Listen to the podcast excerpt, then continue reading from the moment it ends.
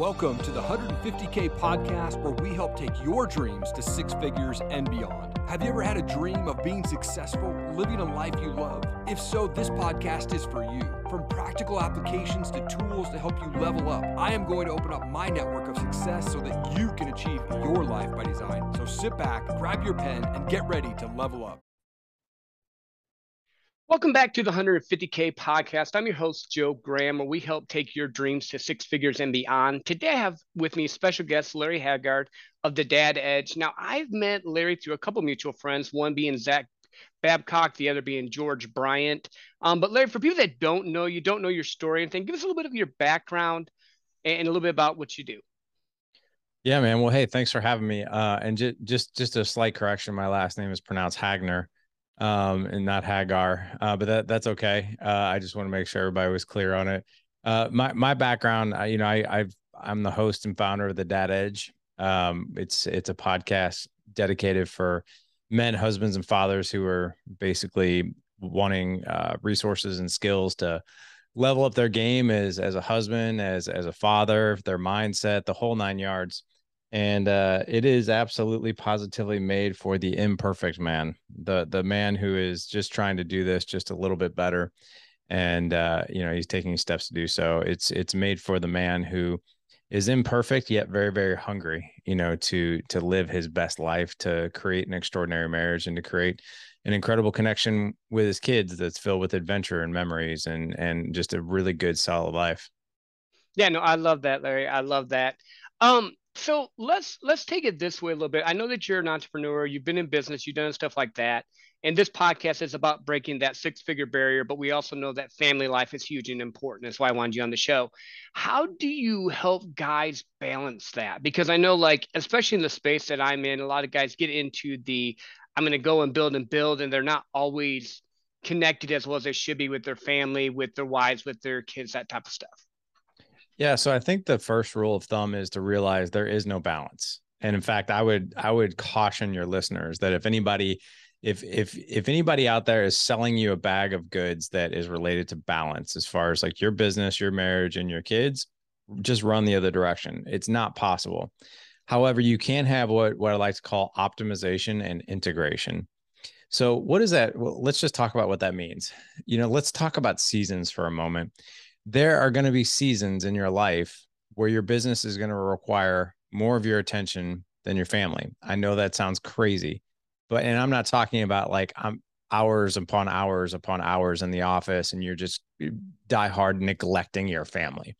But what I am saying is the pendulum sometimes from a timing perspective is going to swing in that direction just a little bit more. You're still going to spend time with your wife and kids, but it might not be as much but there are going to be times where you're like man i i really in order to scale this business or get it to the next level i need to log a few extra hours you know in in the business you know this week this month this season right? Now the the thing that you want to make sure of is that that is that doesn't create a total habit right around that. There are going to be times where your marriage is absolutely going to require more of your time and attention than your business and that's okay. If your marriage is in a spot where it needs a little TLC you better not be spending more more hours at the office because yeah. that is not what is needed. And there are also going to be times where your the relationship with your kids is just going to require more of you. Uh, you know an example of that is i have a i have a one-on-one client. I make room in my calendar for four one-on-one clients per week and that's it. And as of right now i'm full. Um, which i'm very blessed to say that. One of my clients he's 37 years old highly successful businessman um, and just had his first kid uh, three and a half weeks ago. And his big thing is like, man, I got to get back to work. I got to get back to work. I got to get back to work. And I'm like, listen, hey, man, like, let's pump the brakes here for a second. These first 30, 60, 90 days, your wife is really going to need you. Yep. You know, she's, she emotionally needs companionship. She needs that for safety, right? She needs to feel loved. She needs to feel like you guys are arms length. You know, this kid, like, listen, I've got four boys this kid, I would give anything right now to go back and hold my little baby boy. I can't do that. I was like, your business is going to be just fine. He's actually, he's been in business for years. His business is scaled to where he really doesn't need to be in it. He just feels he needs to be in it. I told him, I was like, you need to give yourself grace and time at least take this first 90 days and soak up as much as you possibly can before you get back in the office. I was like, and that's that's okay to be out of quote unquote balance because that's not what that's not what's required of you right now. If your business was dying on the vine, maybe, but it's not. You have people that can run this for you. Your wife needs you, your kids need you, or your son needs you. Let's do that for right now. And so like it's it's a massive shift for a lot of guys, you know, to to understand that, but it's really okay uh, for for those things to be a little out of balance and for your time and attention to be put in those areas where it's needed most for that season. Yeah, no, that makes sense. Like I have three kids, and I know when my wife had her last one, that first 30 days, like I was a lot more involved than the first two. Because as you get older and you have more kids, you're like, oh, wait a minute, I messed this part up. I need yeah. to be more involved and engaged. And yeah, I, I'm with you as well. I would love to be able to go back. My youngest is eight now, and go back to when you can just hold them and do all that. Um, but I, I think you mentioned some super key points there. You don't have to always be focused on one or the other. You need to know what season of life you're in, how you're progressing with that. Um, so as as you're going along with this type of thing here, Larry, what would be some other key steps for like like we're talking about men here like you mentioned that guy's first time he's having a kid. Maybe they're dealing with relationships with the wives because most entrepreneurs are to the extreme and understand the balance of it but what are some key things that men can do to maybe they've been too far into their business or life that they can do to you know get back engaged with their family? So great question. I love the question. Um here's what i'll tell you. Uh in order to in order to increase sales in your business, Joe, what, what do you think is required to increase sales in your business? Uh, sales wise, well, I'm a salesman. So, like prospecting, follow up, closing, relationship. Really, when it comes down to it, building the relationship so that you get okay. more sales. Is there a skill set in building relationships? Yes. Absolutely. Right. So here, here's here's what the biggest miss is for for men, husbands, and fathers as it relates to their marriage. Okay, a lot of us think, well, I love her, so this should just happen naturally, like, and or I, I care about her, we're married, so we should just flourish just because. There's there's no greater misconception than that.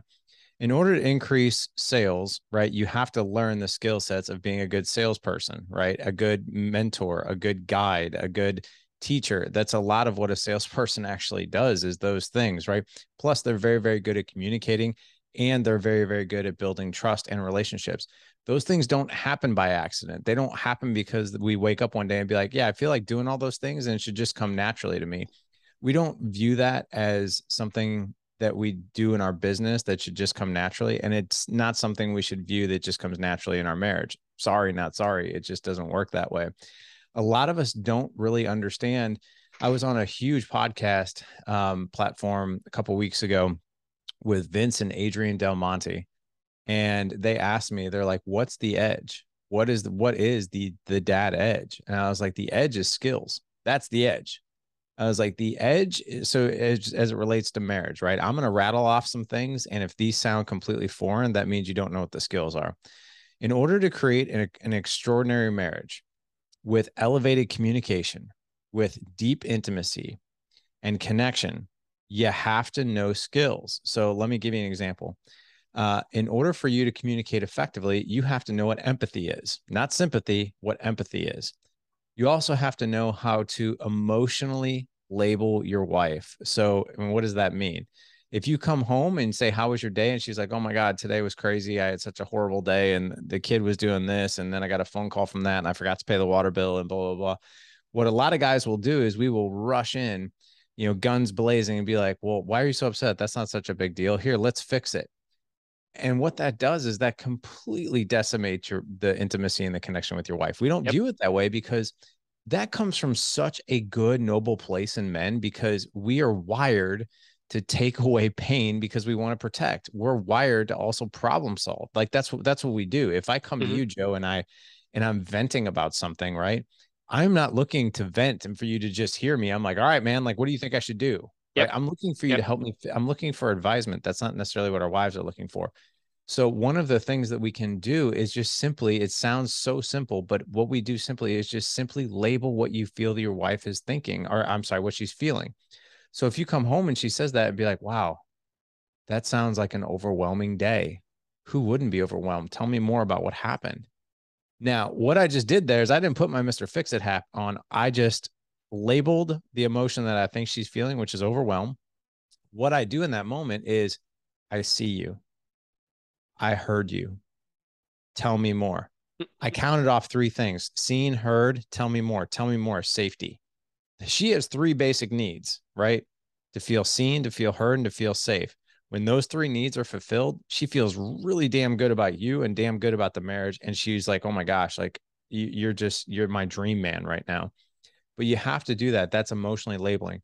Another thing too is being able to mirror somebody. Mirroring somebody is where you just simply repeat the last three words that she said or three keywords that she said. Anytime you want to use the word why, replace it with mirroring and I'll I'll tell you why psychologically. So if I come home, same thing. How was your day? Oh my gosh, today was so overwhelming. The kid did this and I forgot to pay the water bill and this happened. I just I feel so overwhelmed right now. Now, if I say, if I want more from her, right? I might be like, so if she says today was so today was crazy, I don't even know how I got through the day. I might just simply say, you don't know how you got through the day. That's it. And what what that does to her is she is going to explain more mm-hmm. automatically because she's not going to want the silence. Number one, but if I say, if I repeat those words back to her, what it triggers in her mind is he heard every single word that I said, so much so that he's using my words versus like, well, why was the day so overwhelming? Yep. Now, if I do that, I'm going to get a why. But what I've just done is I pointed the finger at her. I put her in a corner and be like, and I kind of basically said, that doesn't really sound like a big deal to me. Why do you feel that way? Kind of like shame on you in a way, right? And we don't like that. The word why puts us back in our two year old selves when our parents would point at us, be like, why are you doing that? Why are you crying? And it's just very, it, it it's it's accusatory. We don't like it. So mirroring is another one. Another one is voice tone. A lot of us bypass this one. How many times have you been in a conversation with somebody, your wife, and she's like, "Why are you angry?" I'm like, "Well, what?" Multiple times. Yep. Right. I'm like, I, am not angry at all. Why would you even ask that? Right. And then of course I, I throw in the why. Right. Well, it's the tone in your voice. I don't have a tone in my voice. What do you mean I have a tone in my voice? So like I'll I'll give you a perfect example. So Joe is wearing these the, this headset, right? And in the headset, it looks super high tech. Now, if I use a voice tone of like, Joe, man, dude, what's up with that headset, man? Right. I want you to take in how you feel when I use that voice tone, like, man, like, t- tell me about that headset, man. I'd be like, Joe, uh, t- uh, tell me about the uh, headset, bro. Yep. Like I used the exact same words. What did the first one feel compared to the second? Yeah, the first one made me feel like you liked it, that you thought it was cool, and it was like you know a rad headset. The other one's like, bro, why do you have that on your head? Are you crazy? Yeah, yeah. It was just the tone change. And I just used the exact same words, right? So that those are three skill sets. I'll give you one more. The last one is what we call generative questions. Generative questions are an open-ended question that get to someone's soul. Okay to get to someone's gratitude, to get to someone's challenges. And the reason we call it generative questions is because it generates a lot. For the other person, if you ask a very good question, it generates connection, it generates safety, it generates intimacy, it also generates visions and images, gratitude, all kinds of really good feelings. And then the person has to answer you and share what the answer is. So let me give you an example. I say this all the time. Uh, my audience is probably sick and tired and blue in the face of me using this same example, but it is very, very simple. And if you're good, if your listeners are going to walk away with one thing, it's this. The number one question we ask when we come home from work is, how was your day? Let, let me just, let, let's stake a flag in the ground right now and, and just commit to saying, we're not going to ask that question anymore. It's a shitty question that doesn't require any thought and it's a it gives the person an easy out to give you a really shitty answer that get has basically no thought when I ask my wife or my kids that, I'll get one word answers fine, good, busy, crazy, boring. Yep. Right. That's what I get. Now, if I flip that around and just say, tell me about something that made you laugh today. And then suddenly the person has to generate ideas, images, and they're they're they're thinking about their entire day. Well, man, let me what what did make me laugh? Oh my gosh, like I got to catch up with my friend Jill today and she told me this really really funny story about what happened to her because she drank too much wine when she was at this Airbnb this past weekend. She went to walk out the screen door and slammed right into it and had this huge bloody nose. And I was laughing. So I wasn't laughing at her, but oh my God, it was a funny story.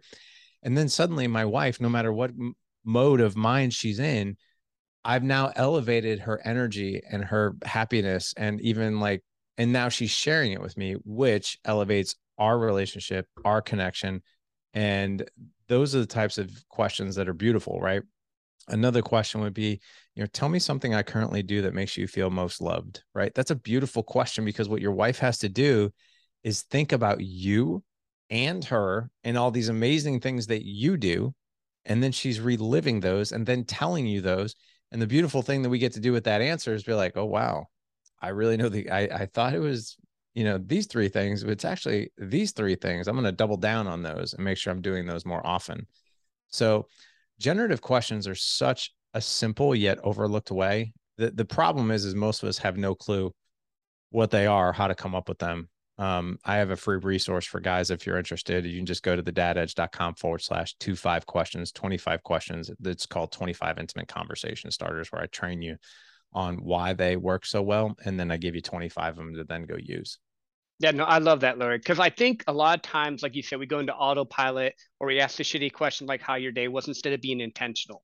And what I right. heard through that whole thing was being intentional. And like in sales, we talk about this hear, see, feel it's the same thing. It's just a different aspect of it because when you're talking with your wife, you're so used to different things that if you don't make it intentional, then it's like you said, you come in and you accuse her, she accuses you, and you're both arguing and you don't even know why you're arguing because you're just, you know, caught up in the mess. Exactly. Yeah. And that's that's the other thing too. Um, if you don't bless you. Did you see that? Yep. Oh my god! Like I knew it was coming. I'm like, uh, wait, hey, uh, hey, real life happen, real life conversations. It's great. That's right. um, but um, but yeah, you know, I actually forgot the question. uh, we were talking about being intentional and how if you come home and you're just like, hey, how was your day? And you just, you know, take the easy way out instead of being intentional with your wife and developing the relationship and making her feel seen and heard. That was kind of more of what we were talking about with that. And you were going to yeah. Yeah. So, you know, the, the cool thing about going back to the original question, like what if guys want to double down on their marriage? What if they want to do that? Uh, what, what I have found most of the time is that when, when men want to double down on their marriage, they'll be like, "Oh, I, am just gonna, I, I'm just gonna go do that, or I'm just gonna be better about that, and or I'm gonna do more of something." I would be very cautious with any any of my clients or any anybody I work with, I was like, be very cautious of the two words more and better because there's no way to measure it, and you don't know exactly what you're doing. Like, so I'll give you an I'll give you an example. Let's just say you and your wife don't have the best connection in the world, okay? And let's just say you have an hour of time with her every single night. It's just you guys, right? The kids are in bed, and you know, but instead you watch Netflix for an hour, right? Now, if you were like, I'm going to spend more time with her, and unless you know what more time looks like or what you're going to do at that time, more time doesn't get you anything. Right. It just gets you more of what is probably already currently happening. So I always tell people be very, very diligent about learning the skills because once you have the quote unquote more time, or you don't even really need the more time, what you really need is the current time right? Because you can actually create an incredible connection with your wife in 10 minutes. You really can. You just have to know how to do it. The other thing too is uh well, I want I, I want better communication with her, right? I want better. And but if you really get to the heart of men and challenging them is like, okay, well, what does better look like? Well, you know, we're we're talking more. Okay, talking more about what? What do you what are you talking more about? Oh, you know, we're just interacting more. About what though? And a lot of times they can't tell me. And and what they'll usually default to is like, oh, you know, we'll we'll, we'll talk more about like, you know things we need to do together like you know managing dinners better and managing parenting the kids and doing this i was like that's only one of four different pillars in your marriage you've got your own self-care you've got partnership which is what they're hitting on in that moment partnership is the business side of marriage that's that's the roles that's the high level managerial things that we're doing. You do this i do that this kid's got football this kid's got piano we're going mm-hmm. here we're going there doing that. That's that's partnership and we do spend a ton of time talking about that. In fact that's the easiest layup conversations to have because we have that stuff in common but it doesn't provide any intimacy for us.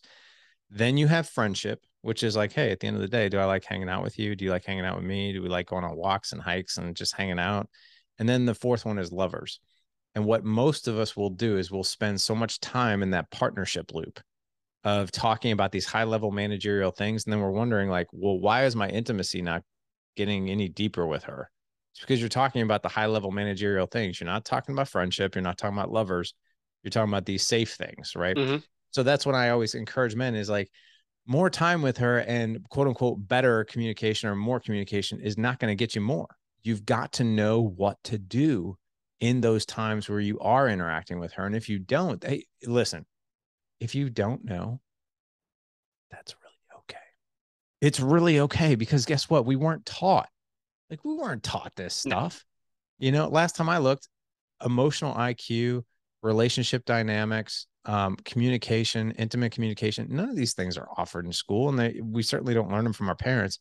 However, I always I always let guys off the hook. If you don't know these things, man, it's not your fault. You're not taught these things. However, if you don't learn them, well, that is your fault. Yeah. Because there are resources now where you can learn, right? Yeah. Well, and I think, like you said, a lot of times we get it's easy, and because guys are more doers and we're like, we check the little boxes. Well, we talk. Well, maybe, like you said, we talk for an hour, but if you don't talk about what stirs her heart, what makes her happy, what dreams and plans she has compared to did you pay the bills? Oh you took the kid here or there. That's yeah it's i think learning to cultivate the relationship and actually hearing our wives instead of it being that business thing and they're like well why am i not getting any intimacy now? We've spent three hours together. Well yeah, yeah, you didn't cultivate it at all. You didn't take her out on a date. You didn't do anything fun. You didn't get her away from the kids. Like i was thinking about this the other day my wife homeschools what she wants to do and all with our youngest and she gets really really busy and what i found that she needs sometimes is just space like yesterday she just wanted space so i had little in the bedroom. I was in the front room. I just gave her like three hours of space, but that's what she wanted is finding what they actually need so that when you're in communication, then you can be intimate. And I think that's something that us guys mess up a lot of times. Oh, we totally do. Yeah. And that's the thing though. We we don't know that stuff and we don't know we don't know. That's why I'm I'm always very empathetic to men, you know, when they come and work with us. Cause like we'll ask them, you know, you know, like, hey, where are you where are you at with these things and how, what's your understanding of them and usually it's it sounds to them it sounds very foreign and that that's really okay as long as you're willing to learn i mean because the skills actually aren't hard to learn but once you're willing to learn them that's when your life really does change yeah and, and again and then it's just the practicing and getting right. into the conversations and and all that now i also know you do a lot with your your kids and all like you did the bodybuilding with your one son you've done some other stuff how has your relationship with your kids changed as you've built this business and become a man and learned more over time? I I honestly couldn't imagine what my relationship with my kids would be without doing this work. Uh, and I and I say that because I've got a really good relationship with all four of my boys.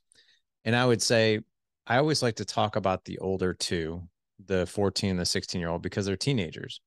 And stereotypically, you know, people always tell me, "Oh, wait till they get to the teenage years. You know, they're not going to want anything to do with you. They're not going to tell you anything. They're always going to lie to you. You know, they're going to want to be out with their friends." My two teenagers are homebodies, and and my my 16 year old, my 16 year old, his two favorite words: "Let's talk." I love that. We talk every single night for probably 10 to 30 minutes about his day and stuff like that. And I, will share with you something that happened this past weekend. My wife was out of town and um it was just me. It was she had the littles, my my eight year old and my six year old. I had the bigs, which is the 16, 14 year old. And my four my 16 year old was gone all day on Saturday. He had a band competition and then he went to um, a breakfast place with his friends late at night. And he came home and he's like, Hey, can we talk? Which is not uncommon. He asked me that every night. I'm like, of course can. I was getting ready for bed and and he's like, I really need to talk about something that happened today. And I'm like, okay, what's up? And he basically laid out, he's like, I really don't like how my friends act sometimes. And I'm like, what do you mean? He's like, well, we were at this restaurant. He's like, it was IHOP. He's like, they were talking really loud and they were using, you know, they were cursing a lot. And I could, he's like, I could tell I was looking around at the other families and stuff like that, that I, I knew we were bothering people. He's like, so I just kind of put my head down and didn't say anything. And just, and then finally the manager came over and basically told us, if you guys don't quiet down, you're out of here. Mm-hmm. And I was like, interesting. I was like, and I was, it was, he didn't have to tell me that. Right. Cause if anything, a lot of times kids have fear of like, well, you know, well, why didn't you do this? Or why didn't you do that? Or what, you know, it's like kind of like these shaming and these pain things. Right. And I was just like, dude, I was like, Hey, thanks for, thanks for telling me that. I was like, I'm sure that probably took a little courage. I was like, but, and then what I do is I just simply reflect back to him and just say, well, how do you feel about that? You know, I was like, well, because we we've all talked about like you know even though you weren't engaging in it however you're one of the seven kids who are there so if you're if if six of you are in trouble you're in trouble too. Yep. Like you're just guilty by association doesn't matter if you did it or not. He's like yeah i know. He and then he told me about a friend of his and how he likes to speed really bad when he's driving and i'm like well that's not really safe. I was like and then we talked about like how he can be the man who speaks up right? And and basically is confident with it and that kind of thing. But here's what I'll tell you. Um, I've created this environment with my kids, which is another skill set that we teach in marriage and with parenting, which is creating an environment of psychological safety. Creating an environment of psychological safety is, and if you don't know what that is, let me just give you a quick reference point. If you've ever been in a conversation and somebody just stopped talking and looked at you and said, I don't know what it is about you, but I feel like I can tell you anything. Or flip side, you've ever told somebody that there's an environment of psychological safety that you either set up you probably didn't know it or the other person did. And usually what happens is is the the person who's listening to whatever it is that you're saying is creating this environment where they're just listening to you in this judgment free zone. They're probably being very empathetic with you and they're they're labeling some of the things that they're hearing and motions and that kind of thing but they're not judging you they're not lecturing you and they're just simply asking you questions to get you to talk more usually creating an environment of psychological safety, you don't have to talk very much at all. You just have to be the one who's the warm ear, listening and being empathetic and reflecting back. Most people don't know that. I've used that skill set a lot with my boys, and they do tell me like there are some things that my boys tell me, and I'll just be like, I cannot believe mm-hmm. he just told me that. So I'll tell you that if you want to create this connection with your kids, it's it's it's very similar to marriage that it takes these skill sets to do it. And here's the funny thing if you really want to elevate your marriage, the same skills apply for your kids because your kids have the same three basic needs as your wife does to feel seen, to feel heard, and to feel safe. That's your kids' three basic needs as long as your wife, right? Obviously, the level of intimacy is a bit different, but the skills are the same. But where would I be without Dad Edge? I would be divorced. I would have two boys, not four and my two older boys probably wouldn't want much to do with me. I would probably be on my second, maybe third marriage at this point. I'm not kidding. And I'd be insanely unhappy and lost. And I probably would have an ego that would protect me from why it was somebody else's fault and not mine. That's probably where I'd be. I'm not kidding. No, no, I believe you. Like I, I, I understand that, and I want to touch on that. But I want to go back to what you mentioned about doing the safety thing with your kids and all. I had a buddy of mine tell me this when I was younger, like a young man. He said, Hey, date your kids as well. So like I took all my little ones from when they were really young, and once a week we would go out to McDonald's wherever and I'd let them talk to me about anything. Now my oldest daughter is 20. She tells me about her boyfriends. That level of connection you mentioned, that just that hit home. But I think a lot yeah. of guys, we don't always know. Like my dad was, he was a working dad. He would do the work stuff, but that was it and I love him. Like we have a great relationship now, but when we were kids, that's what he would do. So I love this whole setup of, you know, being intimate with them, talking with them, doing that aspect of it. Um, so how do guys who maybe they have kids that are a little bit older, but they have not established that, what would be some key steps that they could do, or girls, because I'm sure there's girls listen to as well, that they can interact with their kids better, or maybe start opening the doors with their kids because maybe again they thought I'm supposed to provide, but they're not as engaged as they wanted to be. You know, so I, I will tell you, first of all, um, let, let me let me answer the question that I think comes before this question first, which is how do I how do I create an environment where I don't have to worry about backtracking and then suddenly scrambling to make this connection? Uh, here here's what I'll tell you: we don't go, you know, twenty thousand miles in a car without getting an oil change. There's preventative maintenance. There are things that we do.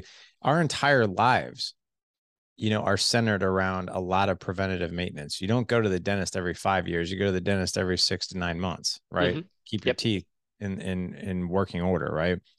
You go get a physical every year you know you get your blood work done every or at least you should be. You get your car you know your tires rotated you get all these things done. Your kids and those relationships man they're the exact same thing. So what i will tell you i started off with my kids very young like date nights and one-on-one time and and conversations and here's what I'll tell you. Let's just talk about kids under the age of 10 right?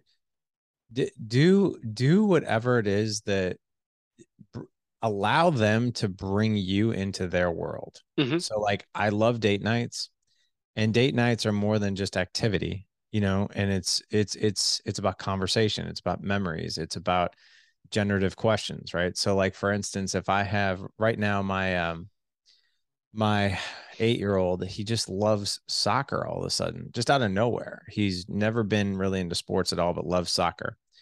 Well, lately he's like, "Hey dad, can we go up to, you know, the high school and kick the ball around?" And I'm like, "Yeah." And then after that, you want to go get like a milkshake? Yeah. So like we'll go up there and as we're knocking the soccer ball around, like I'll ask him, be like, dude, like what was what was the best part of your day today? Like what was what was something funny that happened to you today, right? What was something that you failed at today? What'd you learn, right? And we'll do this stuff and and we'll have fun and and we'll do an activity and then we'll go out for a milkshake. I'll ask him more questions and we'll joke around. Maybe we'll bring like a an Uno card deck, you know, to play Uno or something else. Just something to just basically symbolize I'm interested in you. I'm here for you and nothing else in the entire world matters. Right. Yep. So that's that's kids under 10. Your teenagers, this one is a bit more tricky, especially if you don't have the connection. Now, here's what I'll tell you. I always like doing something physically active with my kids because what it does is it it, it breaks down the barriers, right? I'll give you an example if I want to have a heart to heart with my 14 year old son, he loves Starbucks and he loves Frappuccinos. But if I go right in for the Starbucks and the Frappuccino and we're sitting face to face, nose to nose, toes to toes, and I start talking to him, he's not going to really open up to me. Right. And I and I have experience with that. I know that. Now, if we go and we hit the gym because he loves fitness, mm-hmm. or if we go play a couple games of tennis and neither one of us are good at it, but we just love to play, and uh, we go play tennis. We get some laughs in, and then we go to Starbucks. It is amazing. It is night and day, the conversation and the energy and the connection, versus if I go in cold and I try to just take him out somewhere and ha- have a talk with him. If I do something active with him to to bring connection to us, to bring laughter to us, to have an experience between the two of us, my conversation with him is going to be much more fulfilling than not. And usually, what I'll do is again, you you have to allow them to bring you into their world. So I'll give my kids choices like, hey man, like it's been a while since we've kind of hung out. I'd like to take you out on Wednesday night. Do you want to go play tennis or do you want to go to the to the firing range? And then we'll go grab dinner. Which one would you like to do? And he'll tell me, you know, be like, I really want to go play tennis. I'm like, all right, cool, we'll go play tennis. I don't care what we do. I, I really don't, as long as we're doing something. But you know, being very creative with your questions. And I also would would anytime you want to be the guru and advise your teenager on the life that they're not living or the life that they should be living and instead ask them questions to get them to talk right So if if they start talking about like I, I've had my 14 year old talk about some of the experiences he's had with um you know kids and that he runs with that unfortunately are getting into bad stuff Mhm.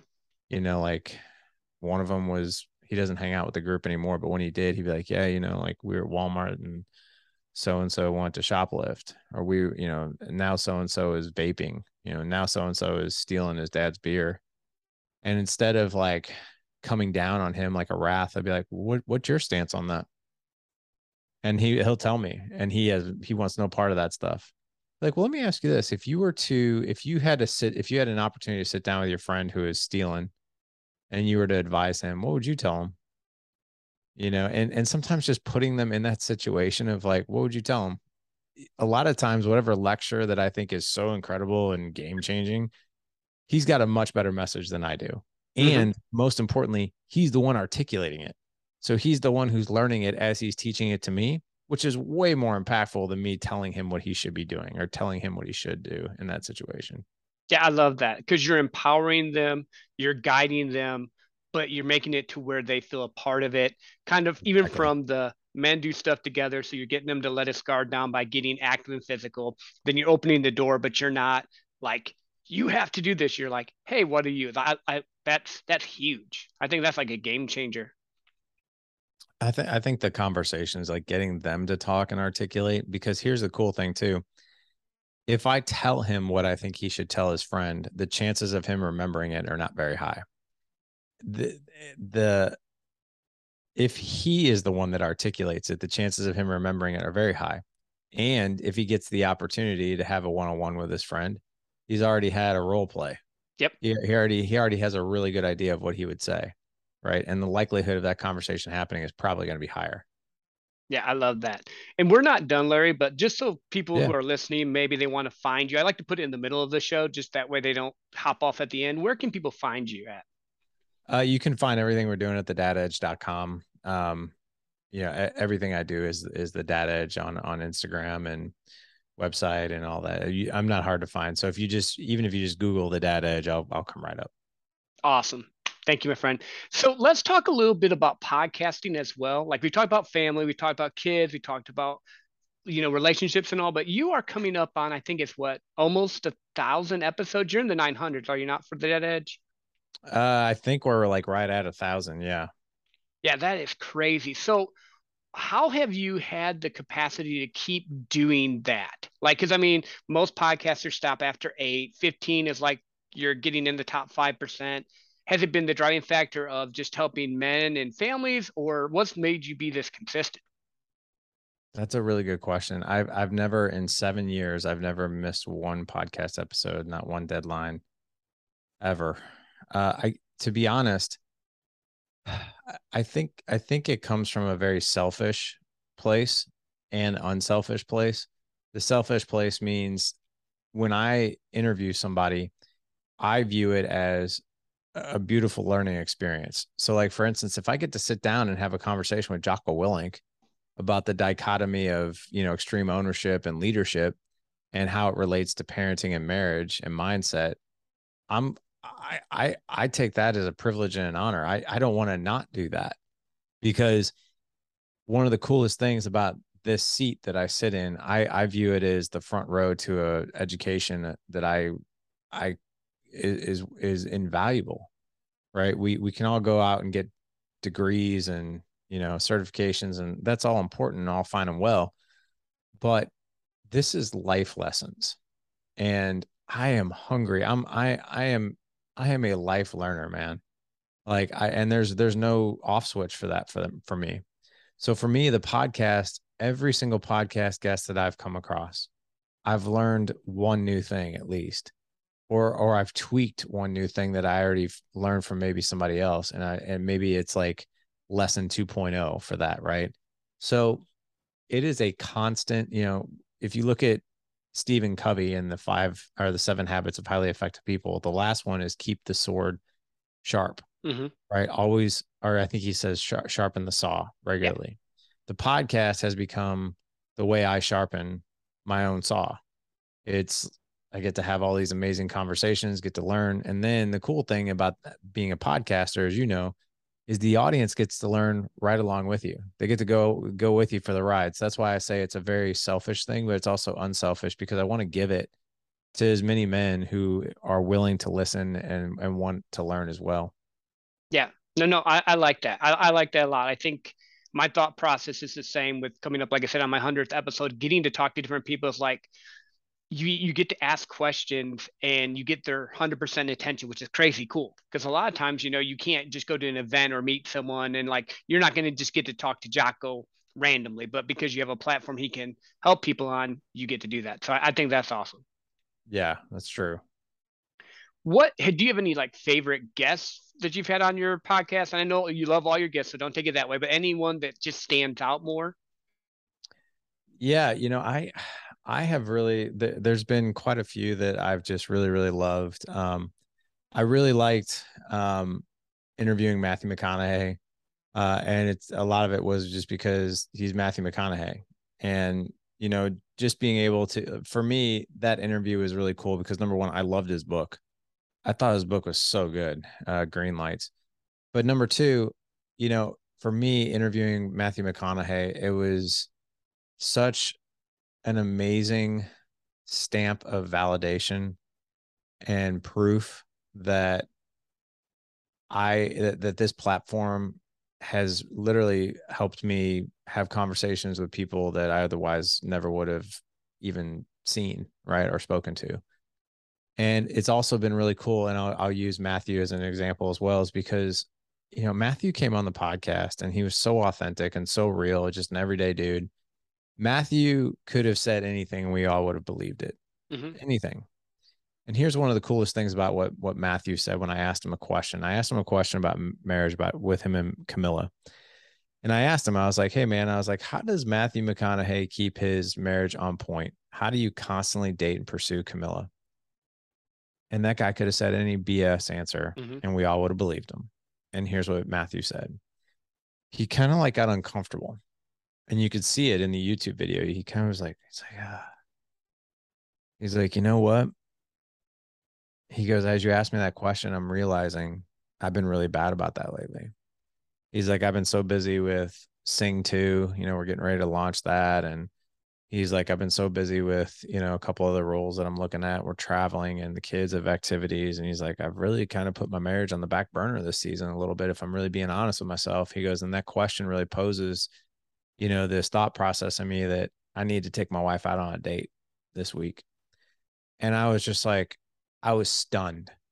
I was stunned at that authenticity and I thanked him for it. I was like, dude, you could have said anything. We would have believed you. Mm-hmm. I was mm-hmm. like, that's just proof though, man, that like, and that, that goes back to your original question. Work, work is going to take some of your time more, more time than what you want. Your marriage is going to take more time than what he, now he he's in that season where he's like, oh, you know, he's like, I, I got to put work on the back burner a little bit and put my wife on the front. So, you know, he was definitely one. I just loved his story, how fascinating it was. Plus, it was a bit nostalgic for me too, because I took my wife, first date my wife and I went on uh, was a Matthew McConaughey movie back in college, Time to Kill. So nice. it was really cool. It was very iconic. And she got to meet him too during that interview. Uh, another beautiful interview was Nikki Sixx from Motley Crue. Um, that one, my expectations, I'll be, no offense, Nikki, my expectations were very low because I was just like, this is a hard rocker who was on drugs for years, died twice, came back to life. Like this guy's gonna be so ate up and he's gonna just, it's gonna be ridiculous. Probably one of my most favorite interviews because Nikki Sixx is a brilliant man and he's been sober for 21 years. And he was so on point with just some of his answers and imperfections and I had my my 16 year old son be a part of that interview, and I I told my son I was like, "You've got the last question," and I told him I was like, "I don't want to know what it is, but you've got the last question." So I asked Nikki, I was like, "Hey man," I was like, "Ethan's got the last question for you. You down with that?" He's like, "Oh my gosh, of course I am. Let's hear it, man. What do you got, Ethan?" And I didn't know what Ethan was going to ask. And Ethan goes, You know, what advice do you have for kids in my generation to live a good life? And I was sitting here thinking, like, oh my God, what is Nikki Sixx gonna say? because my son, who like worships 80s rock and he loves Motley Crue and he loves Nikki Sixx. Oh my God, buckle, buckle my shoelaces or buckle my seatbelt and tie my shoelaces. Here we go. And Nikki just thought for a second. He's like, That's a really good question, Ethan. He goes, All right, here's the answer. I'm going to give you a shotgun blast to the face. He goes, You know, when I was your age, Ethan, he goes, We used to sneak beer from my friend's fridge, you know, the dad's fridge. He's like, You know, we would smoke weed here and there. He's like, I would highly advise you not doing any of that. He goes, And here's why the drugs that your generation is facing versus mine, they'll kill you. He's like, I can't even tell you how many times I read in my local newspaper of, you know, like these youth athletes who tried weed for the first time and it was laced with fentanyl and they died. They die. He's like, yeah. Ethan, they die. He's like, so I want you to really hear it from me that if you're around a group of people that are doing drugs and drinking, I'd take I'd take a really good look at that group of friends and find yourself a new group of friends. He's like, because drugs this this day and age, your generation, they don't mess around. And I was just like, holy crap. I was like, I just want to reach through the screen and give that man a hug. So I was like, yeah. he basically saved me, like, because he's always going to remember that. So Nikki Sixx, John Cooper from lead singer of Skillet, he he was awesome. I loved interviewing him. Greg Olsen, who uh, you know, legendary football player. Mm-hmm uh, now a broadcaster as well. He just had a, a story that, my God, it would have made you cry with his son TJ and needing a heart transplant. And um, those have been some of by far my favorites. No, that's awesome. That that's very cool. So I want to end with one question. I like to ask this question. It's a little bit out there, but I think you'll like it. And it kind of will tie into what you're you're talking about. So you can go in the past as far as you want. You can go in the future as far as you want. You get to go and spend it with one person for a year and then bring that knowledge back here. Where would you go? Who would you spend the time with? Wow. I mean, I'm a faith-based person, so I would I would go back and to the time of Christ, and uh, I'd really, I'd want to watch all that unfold. You know, even become a follower of some kind. Uh, he already has 12, so I, I don't think he had room for a 13th or anything like that. But I would really want to meet him and talk to him and understand his beliefs and understand why he was doing what he was doing and just be able to ask him questions that I knew from the future that perhaps a lot of people back then had no clue about. Um, but yeah, that's that's where I'd want to go. No, I love that. I love that. Any other words of wisdom, thoughts that we maybe didn't touch on in the podcast that you want to leave with the audience? No, I I think I think we really hit it home, but I think it really boils down to, you know, if you don't know a lot of these things, these skill sets that we talked about in this show, as it relates to creating more intimacy and connection with your wife, creating a better connection with your kids, um, your own mindset, and that kind of thing, it's really okay if you don't know it. Uh, however, I would encourage you if you're really wanting that edge that we talked about, if you really want to to to live that life that is legendary. You know, we I say it all the time, live legendary, you know, legacy is forever. Here's what I want men to really think.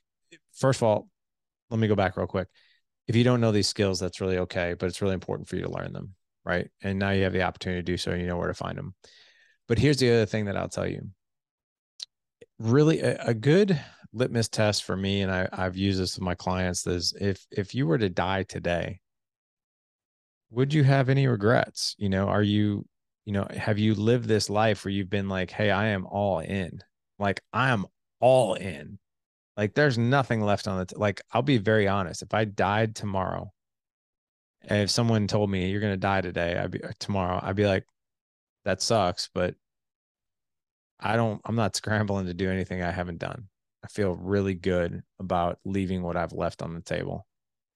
On the flip side, if you're like, I really feel like I'm in that drift. And the drift is what I'll call the wash, rinse, repeat. It's everything is fine, good, busy. You know, you're leaving a crap ton on the table as it pertains to your mindset, your physical, mental, emotional, spiritual health, your marriage, connection with your kids, maybe some more leadership skills that you could learn. You're leaving a lot on the table. If you have that feeling, I'm leaving a lot on the table, you got to get busy living, my friend uh, you know, to quote Morgan Freeman from Shawshank, get busy living or get busy dying, one of the two. And luckily, what I'll tell you is the guys that do life with us, man, we get busy living because we don't want guys going to their grave with regret. We want guys going to their grave to their deathbed with a smile on their face, be like, job well done. Looked good. It wasn't always sunshine and rainbows, but mission accomplished. I love that, Larry. Thank you again for being on the show. I appreciate you, my friend. And for all of those of you listening, share this with the dads you know, pretty much any dad you know, share this episode. They need to hear this. And until next time, like Larry says, be legendary. Thank you for listening to the 150K podcast. Remember, your dreams become reality when you take action on them. Feel free to reach out with any questions on Instagram at 150K podcast. And until next time, keep pushing. You're worth it.